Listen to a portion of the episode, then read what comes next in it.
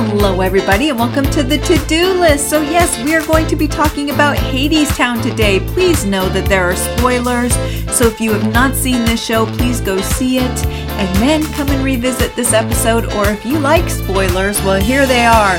I mean, it's a famous story. It's based, based off of Greek mythology, you know, Orpheus and such. And so you most likely know how it ends, but just, it, there are spoilers, spoilers, spoilers, spoilers. We haven't seen, at least I haven't seen a show in over two years due to the pandemic. And I'm glad to see that the theaters are getting filled with locals and tourists alike having a great time wanting to share theater. This, uh, theater is so important to both of us. So we hope to be doing more um, episodes like this because we had originally planned to do that before everything hit.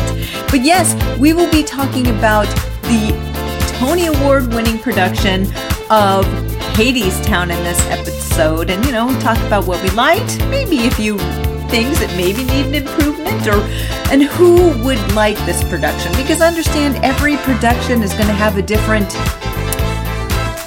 aesthetic to it that it will attract certain types of theater goers. So, yes, with that, here we go. Hi, this is Noah. Hey, it's Camberley, and this is the, The to do list! Hello, everyone. So, this is actually really great because we are back. I mean, well, we've been here, but Yeah, I'm where'd we saying we are back as far as the theater train because, for me at least, this is like the first Broadway show I've seen in a couple years, over two years, because of course the whole pandemic and so things have been opened up and now i'm finally getting out there and i gotta see my first broadway show in a long long time A long, long time. and let me tell you, it's one that I actually wanted to see pre-pandemic and was like, okay, it's crazy because the prices were nuts and they still are nuts. Spoiler, but They don't um, have to They be. don't have to be. They don't have to be, and and, and we'll get to that. But of course, we're talking about Hadestown, which was the Broadway winner for 2019, if I'm Yes. correct. Yay! Yes, You were right. Good He's- job, good job. He's always the fact guy.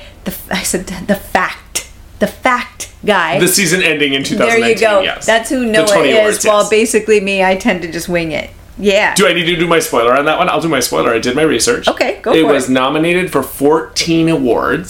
It won eight. wow. So that was a very good batting average. Yeah. Now I will say the only I'm laughing, sorry.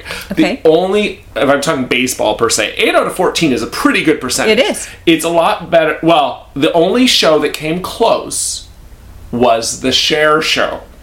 I didn't even. Oh, I forgot that existed. Stephanie J. Block won Best Actress. Hello. Okay, but like. Just okay. well, but the reason why I bring it up is that, but to be fair, the Cher show was only nominated for three awards that season, and it won two. So to be fair, yes, it had a comparable batting average, but it wasn't nominated as much. To be fair, I um, am not big into jukebox musicals, so that's why I kind of give those reactions. If you are into it, just ignore me. We all have our different things, but um, And yeah. then there's the other end of the spectrum. The other end when I talk about batting averages. There was one show that was nominated for eight awards, Yeah. and won zero. Okay, which that's, that that's happened before. That I mean, it happens. It does. So yeah, there you go. But here's the thing: if you want to see um, Hadestown and you don't want to be spoiled, you probably want to cut it off now and then revisit this episode later because spoiler. We're doing spoilers? Spoil. We're, yeah, we're gonna do it talking about the plot. I mean, pretty much. Okay, here's the thing. we're not going to tell how it ends, but then again, No, kind of. Uh, to be honest with you, spoiler. Yes. Turn it off now if you don't want to know, because I am going to spoil the ending for you.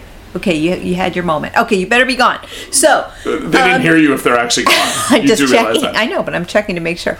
So, Girl. spoiler. It's like the Titanic. You know what happens at the end, okay? I think you should. Yes. Do you need to address that? Well, I think we most people, just to be fair, this is based off of uh, Orpheus and yeah, I never say the name right. Eurydice. Eurydice. I know they only said it five million times in the lyrics, but and I'm a huge fan of Greek mythology. But the thing is, is that if you know Greek mythology, and I know in the US it was required for me to study, but doesn't mean you retained it, nor did you care. I was a huge fan and still am a huge fan of Greek mythology. So when I heard about this show, it was top of my list because of that, because I love Greek mythology. So I had to see it. And then, of course, everything went crazy.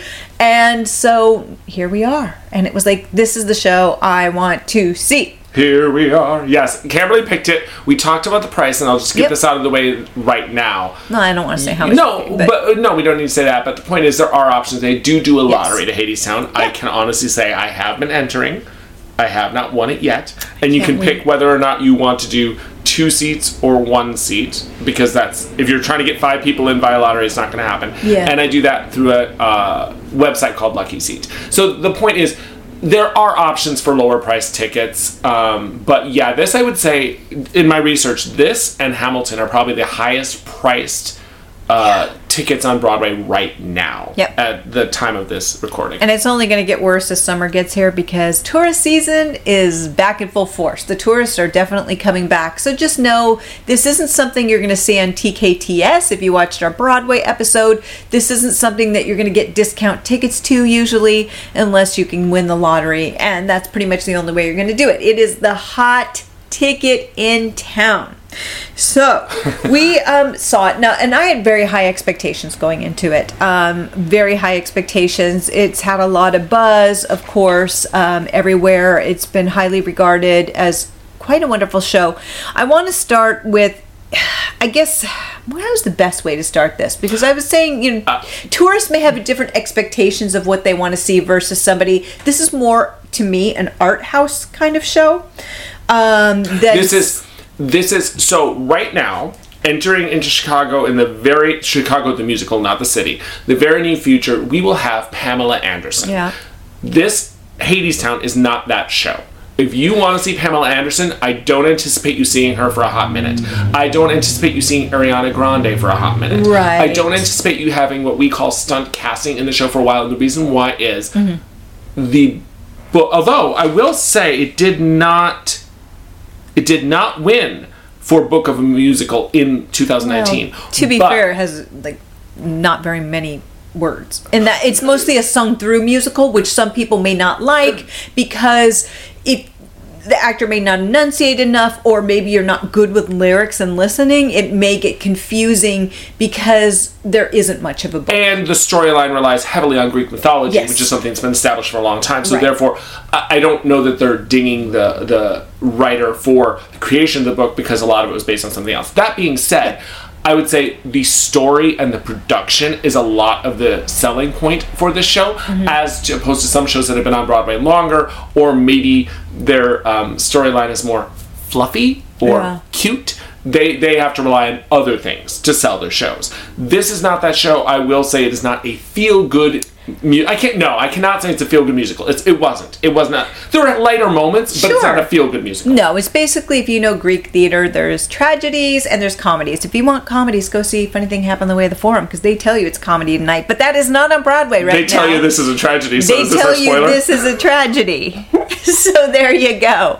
So just if you want something light and fluffy, maybe you just are a very cheerful person, you don't like depressing plots, or um, you know, you're going through a period in your life, you want something a little bit more uplifting, this is not the show for you because it's not uplifting. It is a Greek tragedy, yes.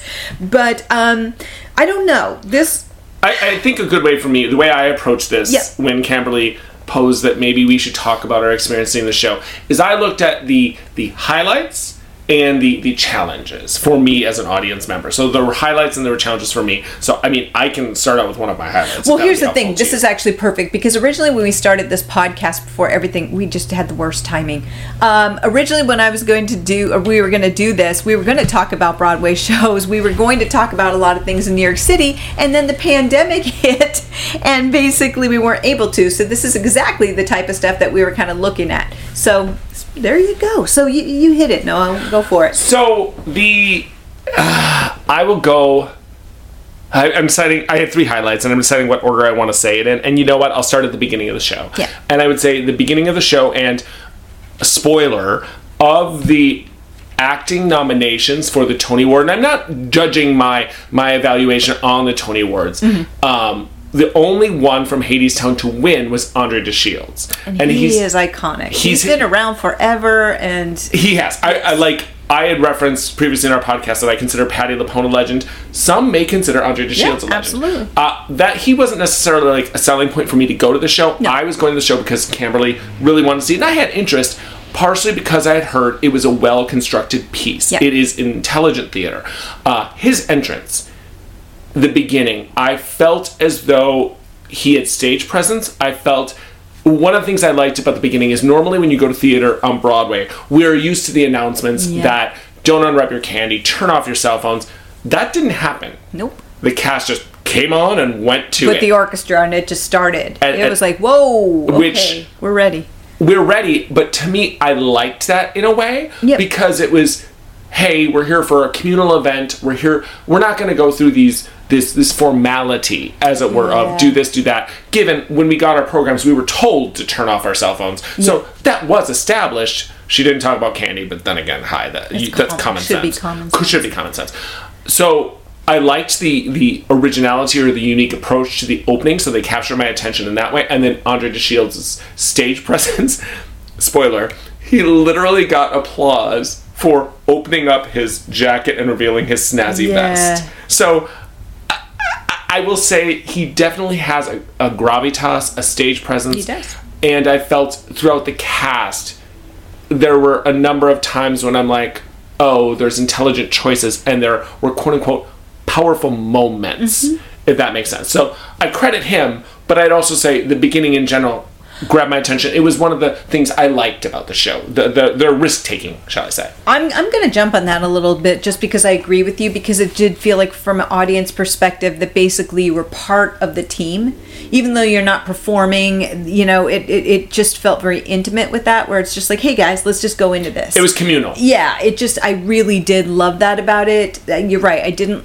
i don't mind the formality but for this show it really doesn't necessarily work because the theater that it's in is actually a lot it originally was made for plays so because plays don't sell out as well and they don't tend to use the microphones as much as that maybe they do now but they didn't used to um, it's a smaller theater so it's an extremely intimate But experience it's also a gorgeous theater because Yes. it's a Walter Kerr. And what I noticed is on one of the walls they had a painting of Pan. Mm-hmm. So I found that interesting because we're doing Hadestown, it's Greek mythology, and then there's Pan up there on the wall. Yeah, it's So a great was- space. It I mean. I think that there really isn't a bad seat in the house. I mean, you may have some obstructions, but there's some where you're so far back, you're like, I can't see anything. So this is actually a great space, even if you do get a discount ticket. So yeah. Yes, risk taking. Do I need to say more? Or do you have another thing that was a positive for you? Oh, for I- me, okay, I wasn't sure how you were doing that. So, for me, I'm going to flat out say one of the things that really struck me with this production was, and this may be taking yours, is the lighting design. It, I mean, the set alone was really great. It's a very simplistic set in that it really doesn't change much. It's basically a turntable with the orchestra, or it, it's kind of like um it's kind of like Mardi Gras or Louisiana feel, like bluesy Louisiana type feel music. So that maybe some people may not like that. So because of that, the orchestra mm. is on stage quite a bit or the whole time. Everybody, for the most part, except they exit here and there, is on most of the time. It very much is an ensemble piece.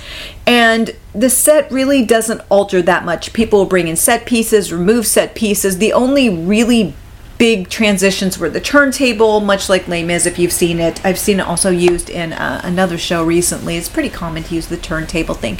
But when they go to Hades, it completely kind it doesn't completely alter, but it changes enough where you're like, oh, this is really cool, and there's smoke and things. But the set design was simple, but used very well. But for me, the lighting was so freaking good. I remember telling you at intermission, I'm like, that lighting though.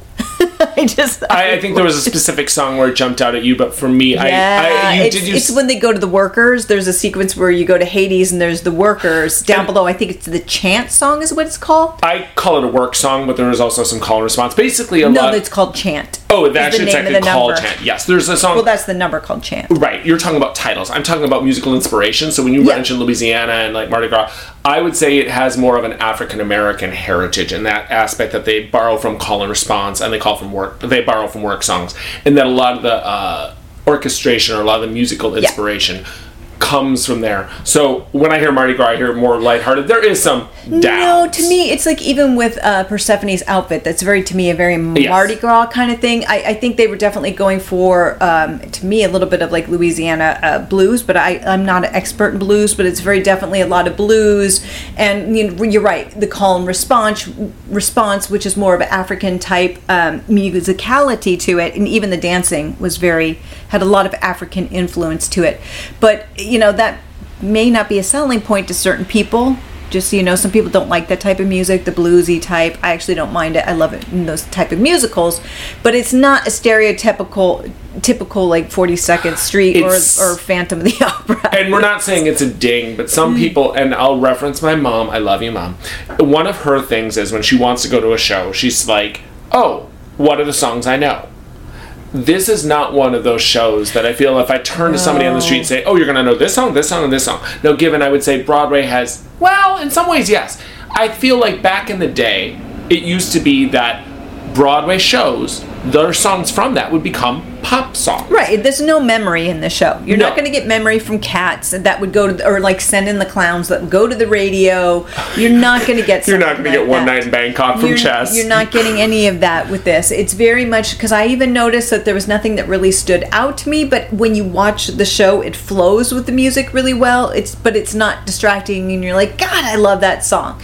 That doesn't mean there were some, some that weren't weaker than others, but I actually it didn't bother me. But I didn't walk away humming anything. Right, and this isn't necessarily a ding per se. This is just more of uh, an observation. So that if Sure. somebody's considering going to the show, when you mentioned the lighting, yes, Yeah. that was something that I did have on my list. Um, the lighting, they they were good. The scene you're specifically talking about is when they go down to Hadestown. What even more so than the lighting, I liked the the sense of descending. Yeah, because what they did is they took the flats and they uh, made them retreat. Mm-hmm. So you got a sense that it was getting bigger, and it revealed more of the back wall of the theater. Now, whether that's actually the back wall of the theater or it's a constructed back, wall Back wall, theater, yeah. you still got the sense that you were in a deeper space or that you had moved per se. And I felt that that was an effective use of space, and that was good. It was cool. Was it then the lights dimmed to be like you're going underground. Then there was more orange, like fiery kind of ore. And then the workers come out and with the chant song and the movements very uh, mechanical.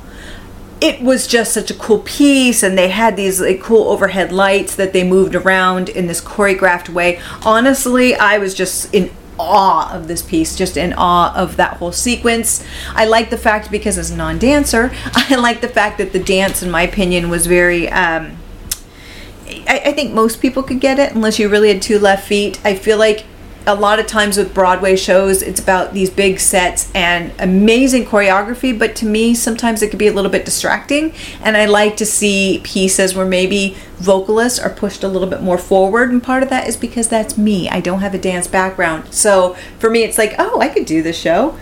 I can't do 42nd, not that I want to do 42nd Street. Now, there's anything wrong with it, it's just not my style. But there's certain shows I'll never be able to do because guess who can't dance? So maybe that's my own selfishness. But I think. Yeah, I was gonna say I don't know that most people are thinking, "Oh, can I do that?" Well, no, Like- that's true. But the thing is, it's it's like some people I read online were disappointed there weren't flashy dance numbers, and I'm like, not everything needs to be. That isn't this type of show. It's this show's more about the plot and and and the characters. It- it's more about storytelling, and that's Yeah. when we talked in the beginning about how it was a communal experience. I, I think back to Once on This Island, Mm-hmm. which is also about telling a story, but I feel as though this, for me, did a better job of making us be part of that storytelling Yes. process. It was more transparent that, look, we have something to share with you. Let's Yeah. all come together and do this. And Yeah. part of it was there was a call and response actually with the audience that Andre de Shields got in the beginning when he says, I, and we all would say, I back to let him know and the cast know that we were ready for them to proceed. So in well, a way, everybody was ready to proceed because every time a new actor would walk on, people would scream. I'm like, what? fair, but but it was something. I, I expect that the next time I'm. but I didn't feel they were room. encouraging applause as much as they were encouraging in certain times interaction Sure, with the audience. sure. And so in that way, I did feel that not necessarily that the fourth, yes, the fourth wall was broken Especially at for his character, which is Hermes. Yeah. Uh, but I feel he did do a good job of balancing his his role as Hermes and as a narrator. Yes. Because that that can be challenging, and not every actor can navigate that uh, Sure. distinctly and make Sure. those lines clean. Uh, the uh, the third thing I guess I'm going to say that impressed me because I agree with you on the lighting and Yeah. more scenic design than lighting because I think the scenic design, the revealing of the walls, I was more impressed by the movement and the retreating of the walls than I was by the lighting. But that's Oh, I love the lighting. slight- yeah, the lighting was brilliant. The lighting- and normally I don't look at lighting in shows. It's like, okay, great. Just make sure you give me my spot. But with this, I was very much aware of how beautifully it was done throughout the show. And it, it, was just amazing to me. and and I get that. Uh, I just I think I was more impressed by the scenic design simply because. Yes, the lighting was part of that, but I, I think specifically the turntable and how the actors navigated it Yeah. because it wasn't choreography heavy. There was a, a scene that was very sung, but because of the turntable, you got the sense of movement and motion and transference of space. And I felt lighting, lighting was a part of that, but the scenic design did a good job of achieving Oh, yeah, that as well. absolutely. So I, I think maybe when I said lighting, I'm lumping scenic design in with Got it because. I got to No. give credit to scenic They design. both work for me. My third thing that I enjoyed about it is I'm not necessarily as big of a fan of Greek mythology as Camberley is, Mm-hmm. but mine is the fact it was a mythological story. So I found it uh, interesting that we're telling it, and I guess this is a spoiler. At the end, I was like, We already warned them. we we already know this ending, and so when we saw it, and this is the part I'm going to say, uh, somebody gasped at the end. They were like surprised, and it happened. And like, That wait, was what? shocking to it me. Was, It was like, look, we know what happens in this, and a couple people are like, and I'm like, we're like, yeah, the Titanic sinks. Seriously, I almost like said that because I'm sarcastic and I'm a good person, but sometimes I'm just like shocked because it was just something that I studied when I was in fifth grade. Dewey didn't win the election. It's like. Sorry, guys. Like, dude, King Kong doesn't. Sorry, I, I there's so many. King Kong things. dies at the end, Oh and every single time it never changes. So i- i- yeah, that was, It was, kind was of shocking, shocking to me. So when I was getting toward the end, I, I didn't intellectually expect them to change the ending of what's in Greek mythology. course. They did take some liberties with the myth- mythological stories, They which I'm, did. I'm fine with. It's art. Like I understand that. I understand this. I, I'm not. I, I, I'll get to that with some of the and that's I fine. To me, to me, I, I, as somebody who sometimes I can be religious, Mm-hmm. and sometimes they do shows that are biblically based. I allow them to have their freedom. Sure. I I saw a production of uh, Jesus Christ Superstar where they made it a love triangle between Jesus, Judas, and Mary Magdalene. So there was some gay, uh, bisexual, I believe, action was what was implied going Yeah. on.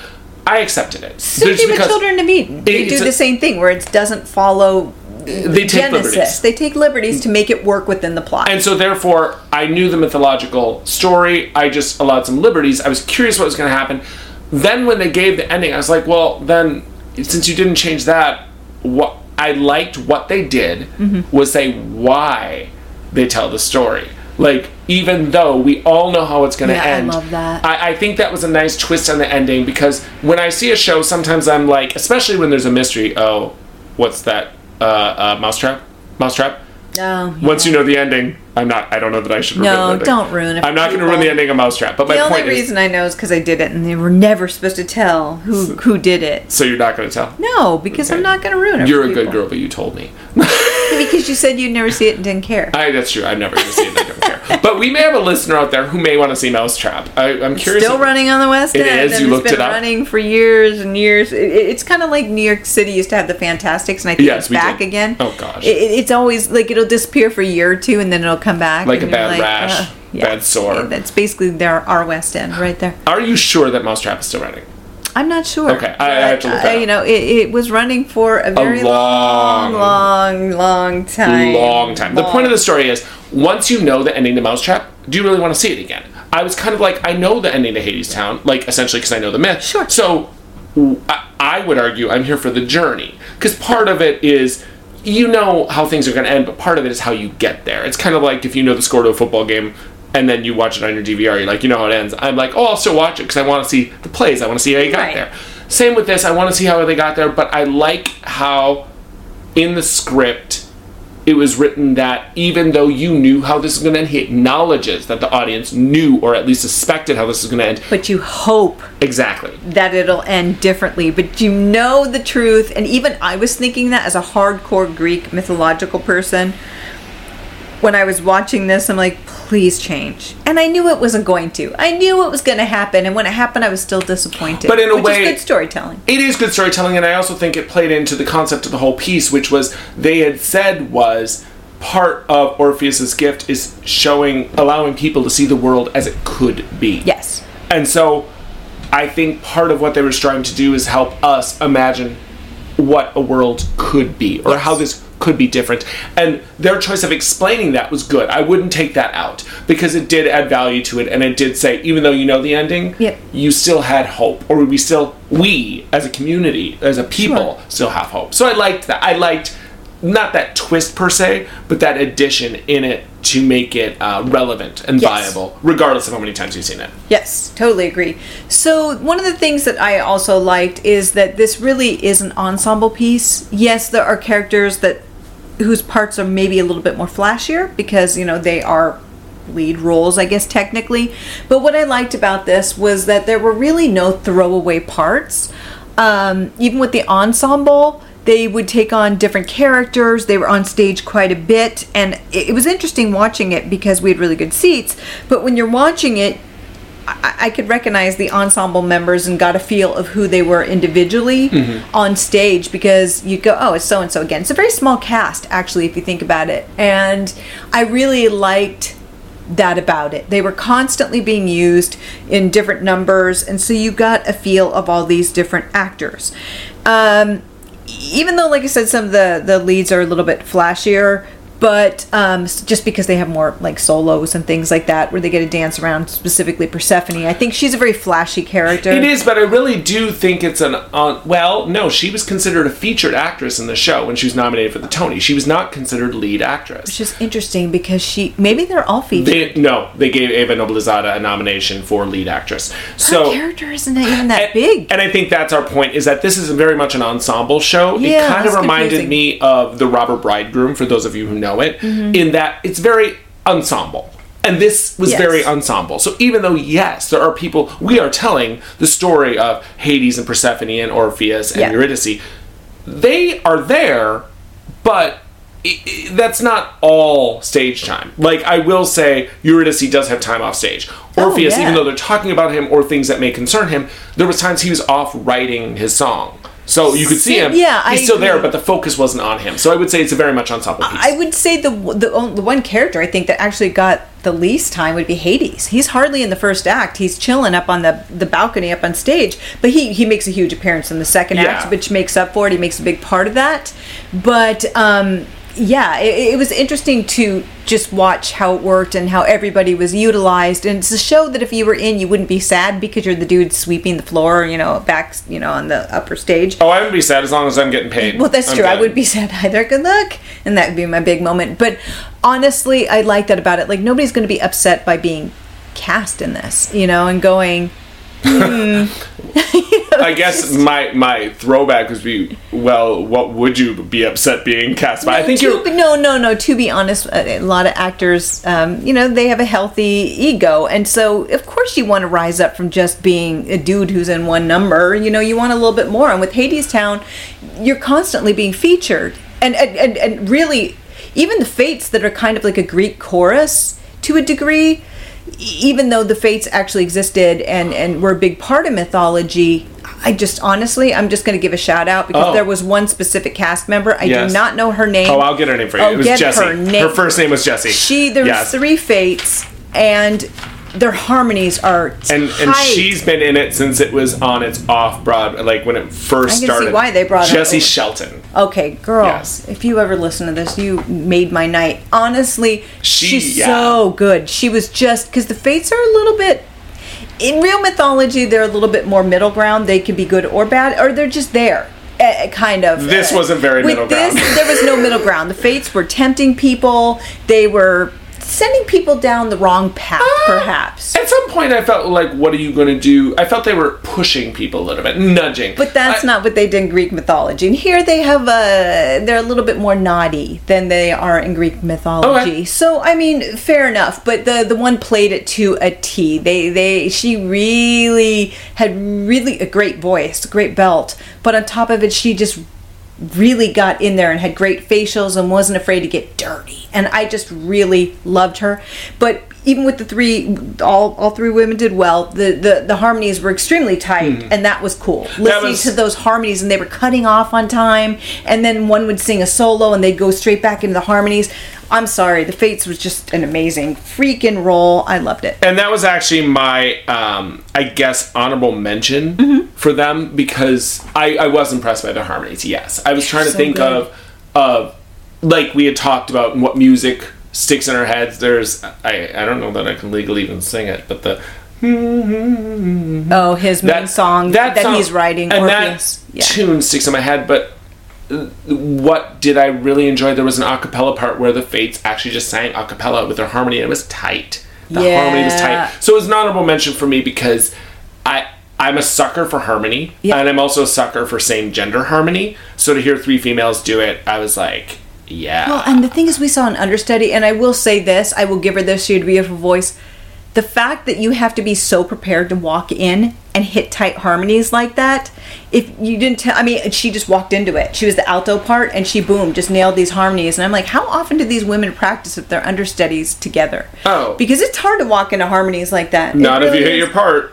Uh, If you know your part, it shouldn't matter. I know no, you. you're right, but different you wanna listen to have the different tonality Yes. and different Blend. voice types, and some are louder, some are quieter. So it's just it. it I just want to applaud them. And you need to time. shit. I agree. Yes. The, And the- the tallest cast member I've ever seen in my life on stage. oh.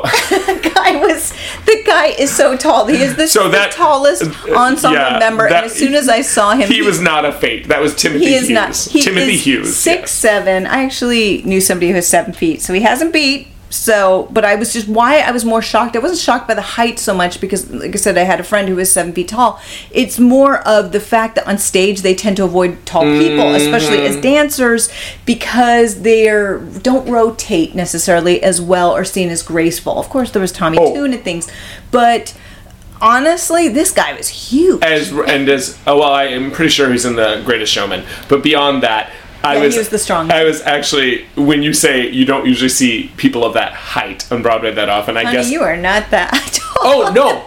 okay. I was no no no. This wasn't about me. This was about I think also beyond being in the ensemble, Yep. being a romantic lead. Um, Camberley has a background in acting, and I can say, wasn't there a time there was a leading man who was shorter than you? And she's not. Tall. I actually was with somebody once who was six four, and I'm only like five two and a half, and they almost didn't cast me because they were having a hard time casting a high tenor role, and they were Oh. like, "We rather we need him." we can find another woman. We and they were like, another. but they, I was their favorite, and they're like, what do we do? Because their height difference is over a foot, so they put me in higher heels, but it wasn't enough, and in the end, I got it, and they just dealt with it and made it more a little bit comedic in parts, but, But that will you agree that's rare? it is pretty rare. Because you, I think you told me another time you had a leading man who was either five foot or five. Yeah, and I had to wear ballet slippers the whole time because I had he was five foot and I'm five two and a half. And so that's why for Yeah. us to see somebody of Timothy Hughes' stature, it was wow, wow. And, He, but he it, did really great. I and- loved him. I thought he was really and it did intense. work in the uh, worker scene when they were trying to be intimidating toward Orpheus. I felt that yeah, his I believe he was a worker, like working Well- for Hades down there. I believed it. I'm like, man, uh, if I were Orpheus, I would be kind of intimidated by him. But the other ones, I'm not sure I would be. I'm not gonna That's lie. true. I'm not. I, I might be able to take a few of them. No offense. A few? I mean, yeah. probably at least three. You don't want to place bets, okay? I well, Of course, we don't condone violence. I'm just saying, if there was a scene where Orpheus was fighting some of them, Look. look, I think my Spoiler. odds were pretty good. Well, the whole thing's There's a spoiler. fight scene. There's a fight scene. honestly, I think I could have taken a couple on. you could have. So, uh, do you have any more positives you need to say? I, I think that's, that's Yes, yeah. the, the Fates. I, it was my honorable mention. I was Yeah. impressed by that. My, I guess my reservations or Yes. my dings. Because every show has them. Not every show is perfect, and honestly, we can all improve. Every Oh, last one of I, us. oh, I agree. There's going to be something in every show. Uh, there- Exactly. uh, we are theater people, and I was talking to somebody about uh, theater, and and they were like, "Oh, what did you think of this? What did you think of that?" And I said, "Please." Theater is like my Super Bowl. Like I got this. Like Yeah. like I, I have an opinion. I have opinion. I have something to say, and I'm watching it all the time. So because of our background, I can't speak for you, but I can say there were times I can honestly say during the show when Hades and Persephone, spoiler, they go down. There's Yeah. a there's a Yeah. I missed it because I was distracted by two other things going on on stage because I'm watching the behind the scenes stuff. And yeah, that's how I know saw I'm- one guy laughing at one point because something went wrong. and I Uh, went, "You're not supposed to do that. See? you broke." exactly. And and there's things. Well, I did also notice another scene member going off to get the umbrella for Hermes. Yeah. So I saw him bring it up. Yeah, I could see where the Yeah. props were being passed off to different actors, and I'm like, uh, And those are things as theater people you're just aware of. But to be fair, what I will say is there are sometimes I'm in a theatrical production where I am so impressed or so enraptured by the storytelling Sure. that I forget to think with that theatrical background in my Yeah. brain that I'm, I'm not looking for the backstageness i'm not Yeah. looking for what's going on behind the curtain Yep. that being said and then trying to excuse our um, criticisms it's not an excuse but i will say i i think Camberley tends to be more um, uh, particular about voices and voice qualities. I tend to be a little bit more forgiving, but I tend to be more particular about acting and dancing and and execution of certain things. So in, we're different in different ways. Yeah. Just I'm just preferencing that. we have different backgrounds as far as what we kind of and so we focus we, on. we try not to be mean or or rough. Oh, What- I won't do that. And We're I'm not- work in progress. We are.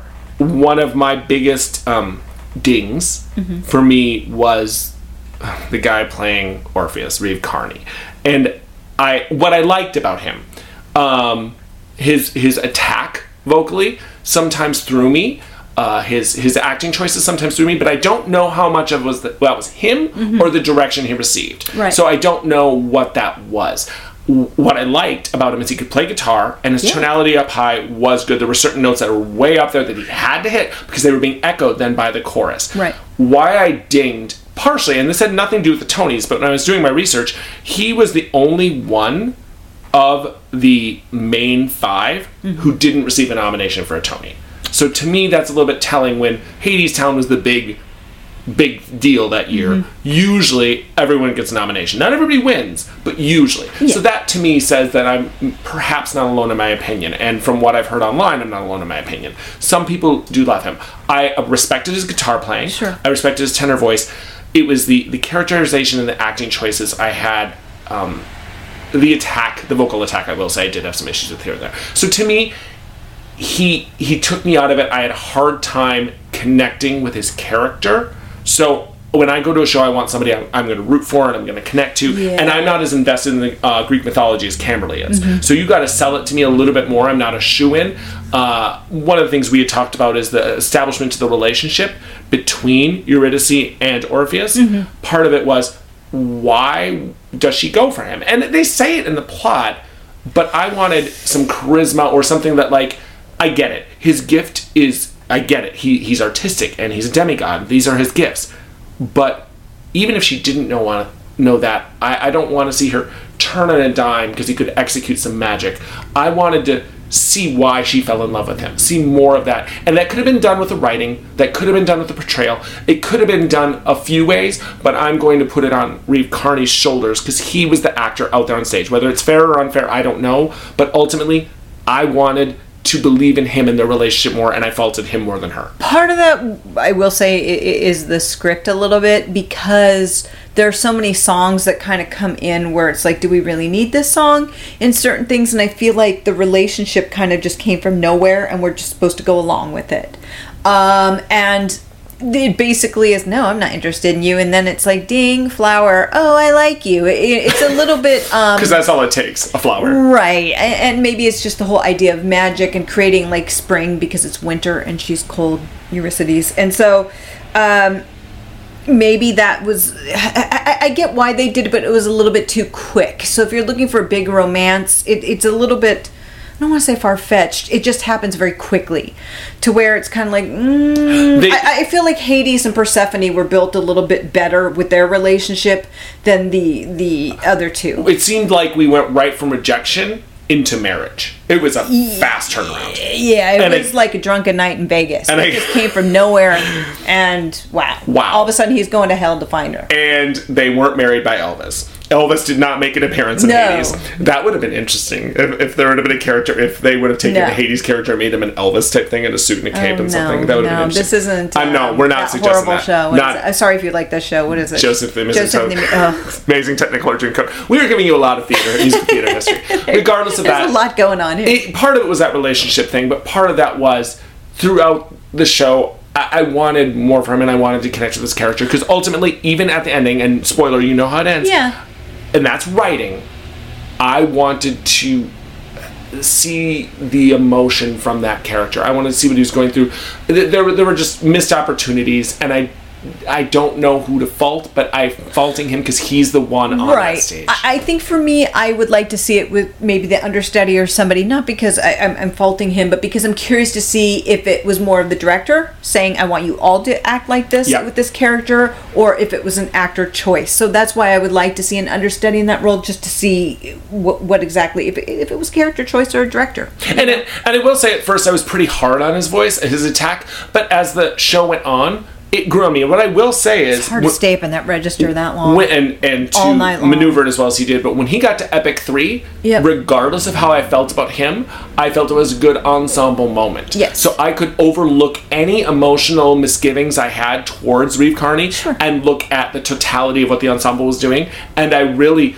Like I was in the moment, Yeah. I, so that's to the whole ensemble's credit. So regardless of what I felt about what he did before and after, in that moment, I bought in. I was fine. There Like I would accept him in that moment. It's just I wanted more of that charm, more more um, uh, more in the characterization before. Before, definitely before. After, I can excuse a little bit, but Got it. So for me, there's a couple things I have, but I'll start with this one. So it okay. The end of the act was very confusing for me. you mean Act One? Act one. Yeah. So this is something that bugged me a little bit. Was my favorite one of my favorite numbers besides the whole ending, uh, which just transitioned so beautifully. The last four or five songs. Um, Wait for me. that whole sequence Yes. just is so great. And the best part about that, I know I'm supposed to be doing the negative, is that when certain things happened, you could hear a pin drop in the whole theater. Yes, I agree. Nobody coughed, nobody moved, nobody shook their like uh, programs. It was so quiet. I was expecting to hear that because you know this always happens. That nothing. Andre was DeShields was so opening his vest and everyone was quiet. Strange. Like there were so many points where it was just dead silence, and I was like, wow. Okay, that's cool. That's but impressive, That, that, yeah. It is very impressive to hold the audience in your hand like that. That's that's quite impressive. But and that's to their credit, the cast. but honestly, there, there was one point where the whole chant sequence where they go to Hades and the lighting's done, and and you know Orpheus realizes, uh oh, you know I'm really in deep, and it's just this really big, huge number, and I was like, yeah, I was almost ready to stand up and, and give it a standing O at the end of the act. Because you thought it was in the act. I thought it was the end of the act, and then all of a sudden, people start moving off stage, moving the set, and then another song starts, and I'm like, "What the hell?" And we were clapping. It was Patrick Page playing Hades, and they were clapping. I'm like, wait, are you clapping for his entrance, or are you clapping for the end of the previous song because you liked it so much? I was unclear. I don't know, but I was like, "What is going on?" I'm like, "There isn't." The first thing I thought is, "There's is there no intermission?" But I'm like, "No, it says there's an an intermission." intermission, yeah. So I was like, "No," and I went, "Why?" And then they went to "We Build the Walls," I think it's called. And- why we build why we the build wall. the wall. And honestly it's it, to me it's not one of my most favorite songs. Um i was like why Okay, you're being nice. I don't like that song at all. I would cut it so hard. i actually would uh, and i love i love this show but i would cut a couple songs because i feel like the show was maybe 15 20 minutes too long Oh wow. Yeah, but that would be one of them because I didn't really understand what the purpose of it was. I was like, um, okay, so we went from this awesome end of the act With that high emotional, good- Everybody, everybody was on that stage. Good staging. And then it goes to, oh, and I was like, what? Well, it almost seemed like a. Um, sorry, this is just the weirdest analogy because I'm remembering something from my theatrical background. But it almost seems like I guess I was at an, an indoctrination of something to believe in in the mission. Like I was joining a cult. And they were teaching me while Yeah, we build the wall like- because I was looking at Persephone. So I wasn't looking at Patrick Page at that point. I was trying to see, okay, I know what he's doing. What's she doing? Because she's up, down, down front as well. She's just like it, it's almost like these guys, like everyone was portraying like they were following H- Hades, the cult leader. I, I don't. we, we, we love everybody, but it was almost like going into the Scientology Center. I've been there. a little bit. And you walk in, you're like, ah, it has a certain I've been feel there. to it.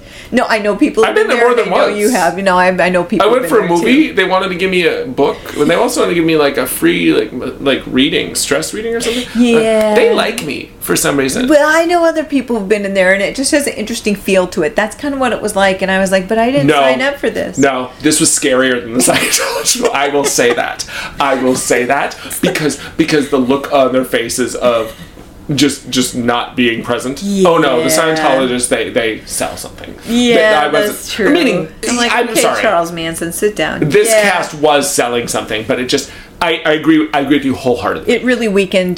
it's what so when I judge, and I've said this before on this podcast, that I judge speech and debate or forensics, as it's known to some. I call these false endings. Yep. If that makes sense, in that you get a sense of completion before you're actually complete. Yep. So we we got it. We were on the high. It's a good place to take a break. Yep. Because we know there's more to the story, but we had a nice emotional rush.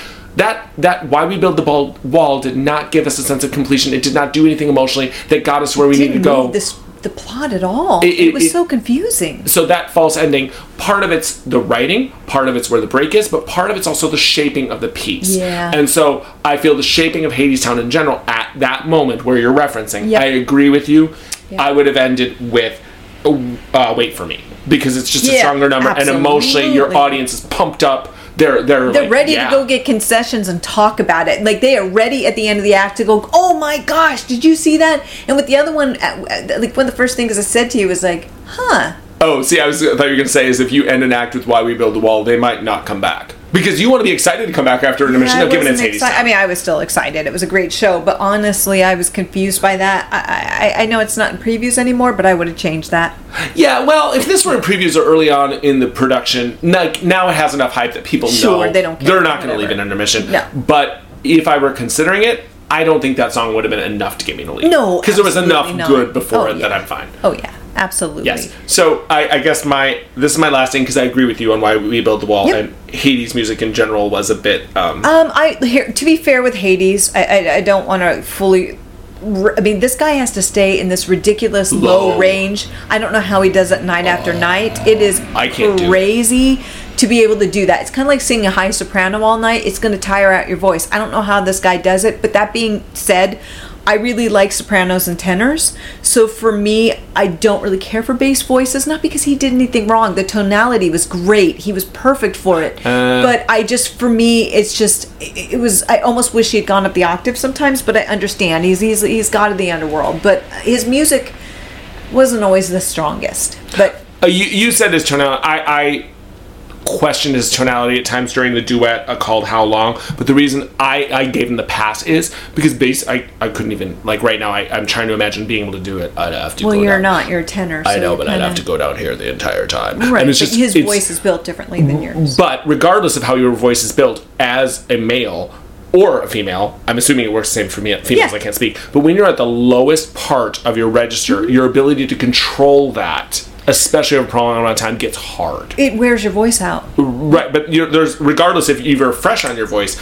that that point, your bottom note, Yep. you're only gonna have so much control down there. And I felt like during how long he was he was getting, if he wasn't already at his bottom, I think he was. Yeah. he Yep, yep, was yep. getting very close. So that uh, that's neither here nor there. I think that in, in general, yes, I respect what he can do because I I could never do that. No. Hi- his voice. That's a is- difficult role to cast. I, And- they're gonna have a hard time with that. they are, and well, his understudy was your guy Timothy. I know, Hughes. I love that guy. So, but my point is, he, he does have other notes because there were other times when he had to go Sure, up and he was singing normal, normal in quotes range. Yeah. Right. He it was. I. It's not necessarily all of his music is necessarily bad. It's just a challenge sometimes because I don't know that he got the flashy numbers or the things that you're like, oh, I love that song, or oh, I felt It's so Hades. much. He's not going to be doing hula hoops on stage. He has to keep a certain presence and majestic sense of self for people to be afraid of him. He, he he's not. He's he's like the mafia. Nobody's going to be joking around. And I will say I that yes, he did achieve that because there was a girl like a row or two in front of us who, when he was coming down stage and being threatening, she was like, and she like covered her mouth. She was probably like thirteen and like, Well, girl, she's a kid. she's, he's not going to jump off the stage and choke you. Like I don't know what you think's going to happen. No, but- you're safe. So so he did achieve that. My my last one, and this is just how I felt. I'm always looking for in show the moment they woo me in. Yep. The moment the moment I'm like, yes, you got me. I I've bought into your story. I want to learn more. Mm-hmm. I'm with you. Uh, this was hard for me to feel that. I'm not saying it's because of the ensemble piece. Not every show needs that. Like, Right. uh, for example, I love the Mystery of Edwin Drood. I don't know that I really connect with anyone. I like the the fun of it. I like the, Yeah, the interactiveness, but there's good music in it as Mm-hmm. well. So that being said, I don't always need to connect, but in a show that's like this, Yeah. I'm looking to I mean, for lack of a better phrasing, have somebody rip my heart out. I'm looking for somebody to rip my heart out, and I think there were t- that didn't happen, and I feel that the, I was analyzing that and like, why didn't I feel it as strongly as I could have? Yeah. and it's not because it's an ensemble piece. I feel it was because there were times where I was focusing on the individual actors as actors and not as characters, if that makes sense. And that I was too aware of them as an actor and not aware enough of the, the, the storytelling process and who they were trying to portray or inhabit. And that's what held me back. I wanted more of that, and that's either a director challenge or an actor challenge or whatever. But I wanted more, and I was looking for that one character. I'm like, yes, you you nailed it, 115 percent. That fate that you mentioned, um, Jessie. Yep. I, I want to say perhaps her, but her character isn't. I- I'm looking for in the, the big four, the big four, and I, I don't know that I felt connected enough to any of the big four to be like, yeah. I will say because it's a big ensemble piece, um, because everybody's being featured, the characters may not be fleshed out as much as you would like. Uh, I, I feel like it's not just a us thing. I feel like there's Did you feel that, or that you were just no, no, explaining no, what I no. have I agree with it. They would have Okay. these songs that were solos and beautiful, um, much like the female lead. But I just felt that um, it was just a little too late at times. Though I love the music, I just none of them I really felt overly connected to Hmm. because everybody was so equal and the staging was so spectacular. But the music just kept moving. You know, like Les Mis, where it's sung through almost all the way through. Mm-hmm. But the difference is Les Mis actually, like Fantine, she's there briefly. She's only there the first 20 minutes of the show. And spoiler, and she, We're spoiling other shows it's now. been around for how many years though? And so basically, There's somebody right now leaves- at home gasping because they didn't know Fantine dies. Wait, I didn't say that. I just said she disappeared.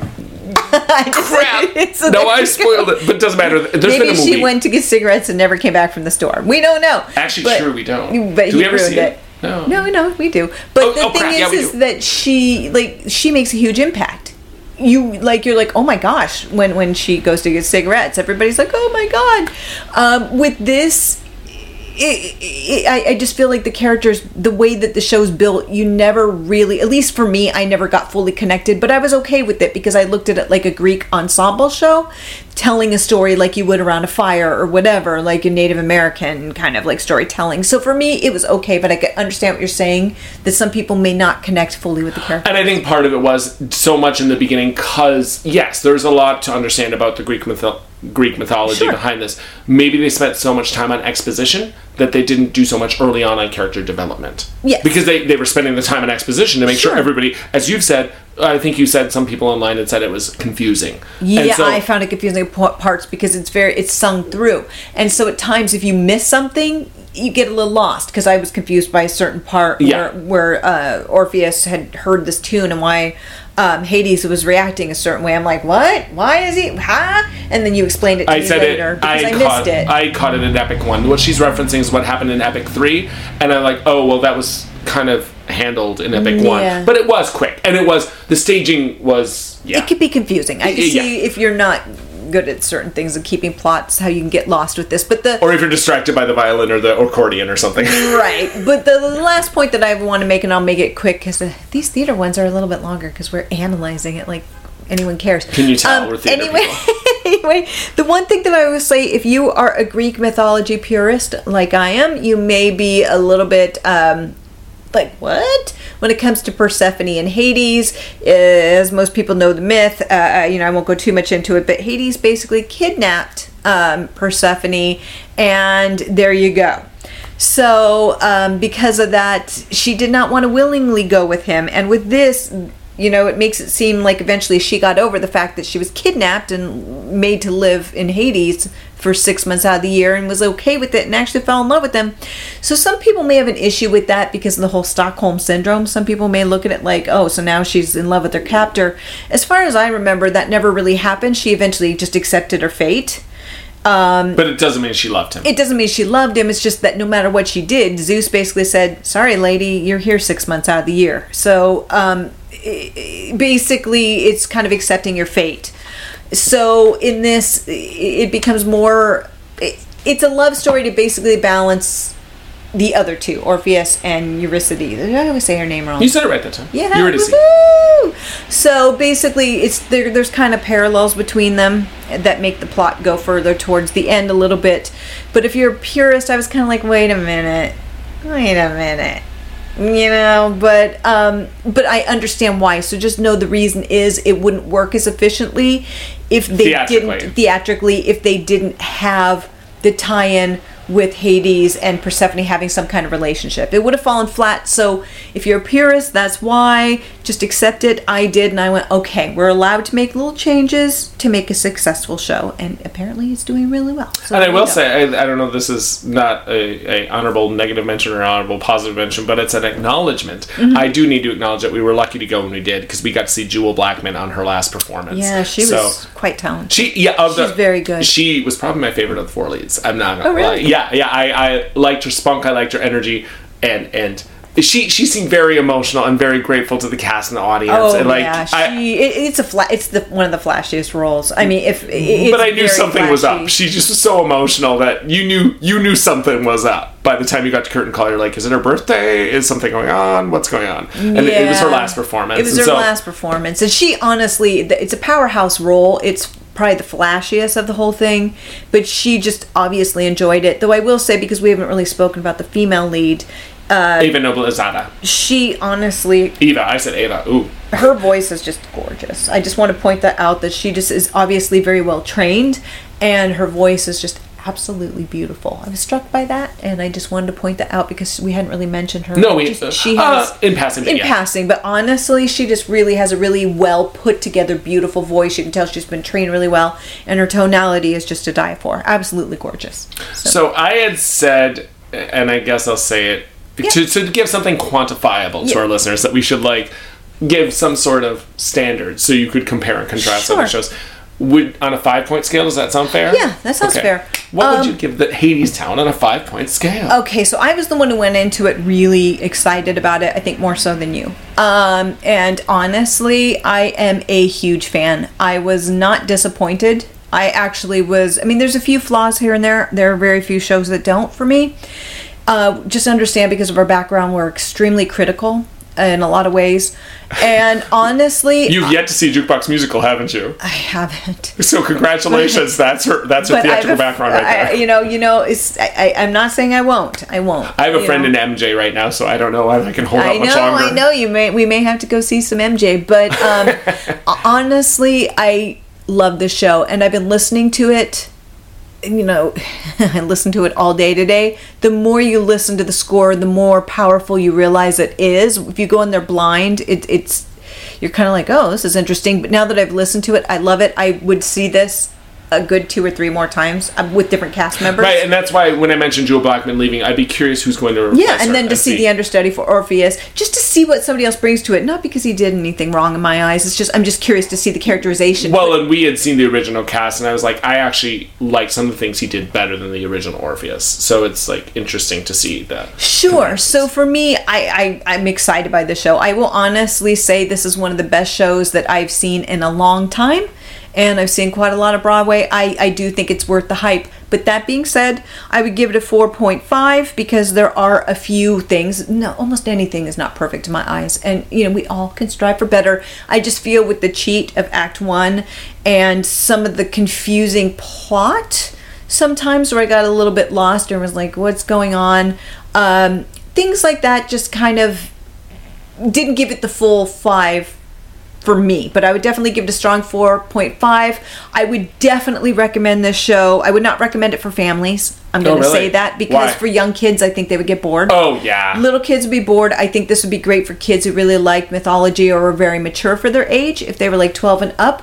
But um, I think that this is very much an art piece that's going to leave many people very confused. So if you are hardcore, I love Phantom, I love those fun dance numbers, uh, like Lion King or something, which actually has emotion to it. But I mean something like fun and like, give me a show that Big the musical.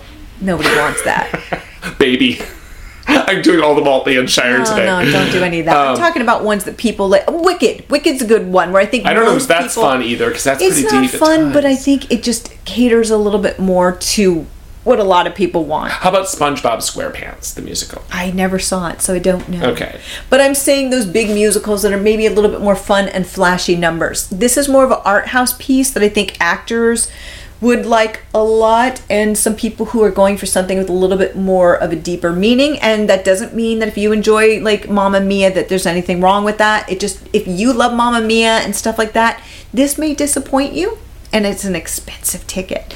So It just know what you're getting into a little bit, but um, I, I do feel like um, it's a wonderful piece. So 4.5. Yeah. So my answer is four. I'm, Okay. I'm, I'm, I'm a four. Uh, sim- uh, uh, uh, it's not 100 percent the same reasons you said. My my big hang up is uh, what do I feel when I walk away? Yeah. Uh, who do I connect to? And I, I was left wanting more. Mm-hmm. So because I was left wanting more, and and yeah, the ending of Act One is rough. I'm still a little It's- salty over that.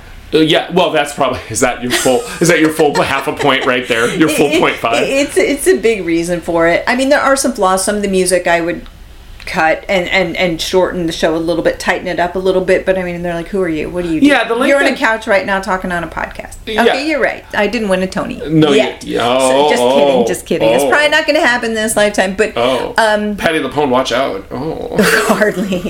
that woman is in her 70s and she could beat the crap out of me. she could beat the crap out of me. I know. I love her. She's She she might intimidate me. She might. I, she I could take on the whole Packers team and No, I don't know that I go that far. I'm thinking of that Betty White commercial where Betty White's playing football. So four, I say four just because I was left wanting more emotionally. I was left wanting more in telling the story. But did I enjoy it? Yes. Would I see it again? Yes. Partially Absolutely. because I want to see what different cast members would do with it. Part of my um, reason why I go the full point, besides all that, is the pacing. Sometimes Yeah. I did feel there were um, excessive pauses. Now I, agree. respect the stage presence and I expect being held in the palm of someone's hand. But there was a time where you know you need to pick it up a little. bit. Uh, the, the pacing in time could have been agree. tighter, if that makes sense. I But agree. The there were some was slow moments in the show where I was like, uh, "You're losing me here a little bit," but you know, yeah, And there were some moments when I said I wanted more. There were some numbers that I was supposed to be emotionally connected, and I was no, I, I, I the theatricality. I was looking at other things. I was thinking about okay, what's what's other people reacting to? What's the stagehand off to the right doing? What's the violinist doing? I, I was, and it's not even an ADHD thing. It was more of a no, that's me. I was thinking, this person lost me. And then I was thinking, why did they lose me? Mm-hmm. And so then I was analyzing in my head, what is wrong with this moment? Why am I not in this moment? And Right. because I was able to think all that and go through all that, yeah, that's why you're four. Because you, I'm, I'm too busy thinking about why I'm not in the moment. So if I'm able to think that, no, then something's not working. Part of it may be me. Yeah, Part of it may be them. Because Sure, good I actors mean, can rope me in. maybe it's a little in between. But honestly, I'm just gonna say I, I love the show. I want to live in this show. I'm gonna listen Oh. to it for the next couple weeks. I am. I want to live in this show. You want to live in Hadestown? Well, eventually we all do, but um, but no, I don't want to right now. But I'm just saying, I love this show. I love this show. Do I think it's worth the hype? I do. I know you may not as much. I do. I just want to listen to the show. I want to see it over and over. I love this show. Wow. I love this show. I thumbs up, big time. I don't know that you know and what this led me thinking of where I want to live. I'm thinking of musical theater places. That might be a whole episode that I don't know there would be musical theater places I'd want to live. And what came Well, I to my wouldn't head want was to live in Hadestown. I just love this production. right. It's and so amazing. I was thinking, would I rather live in Hadestown or Urinetown? So I'm actually debating that in my head right now, and I, I don't because it was more fun when Persephone became a. She offered us liquor. She said, "Who wants a drink?" numerous times. yeah, but she didn't pay. I raised my hand. I did. She didn't give me a drink, but I still loved her, so it's fine. but my point is, it's more fun to live above Hadestown than it probably is to live in Urinetown. So actually, in that debate between Hadestown and Urinetown, I don't know that either one wins because neither one is really happy. On that note. live your life as an exclamation, not an explanation.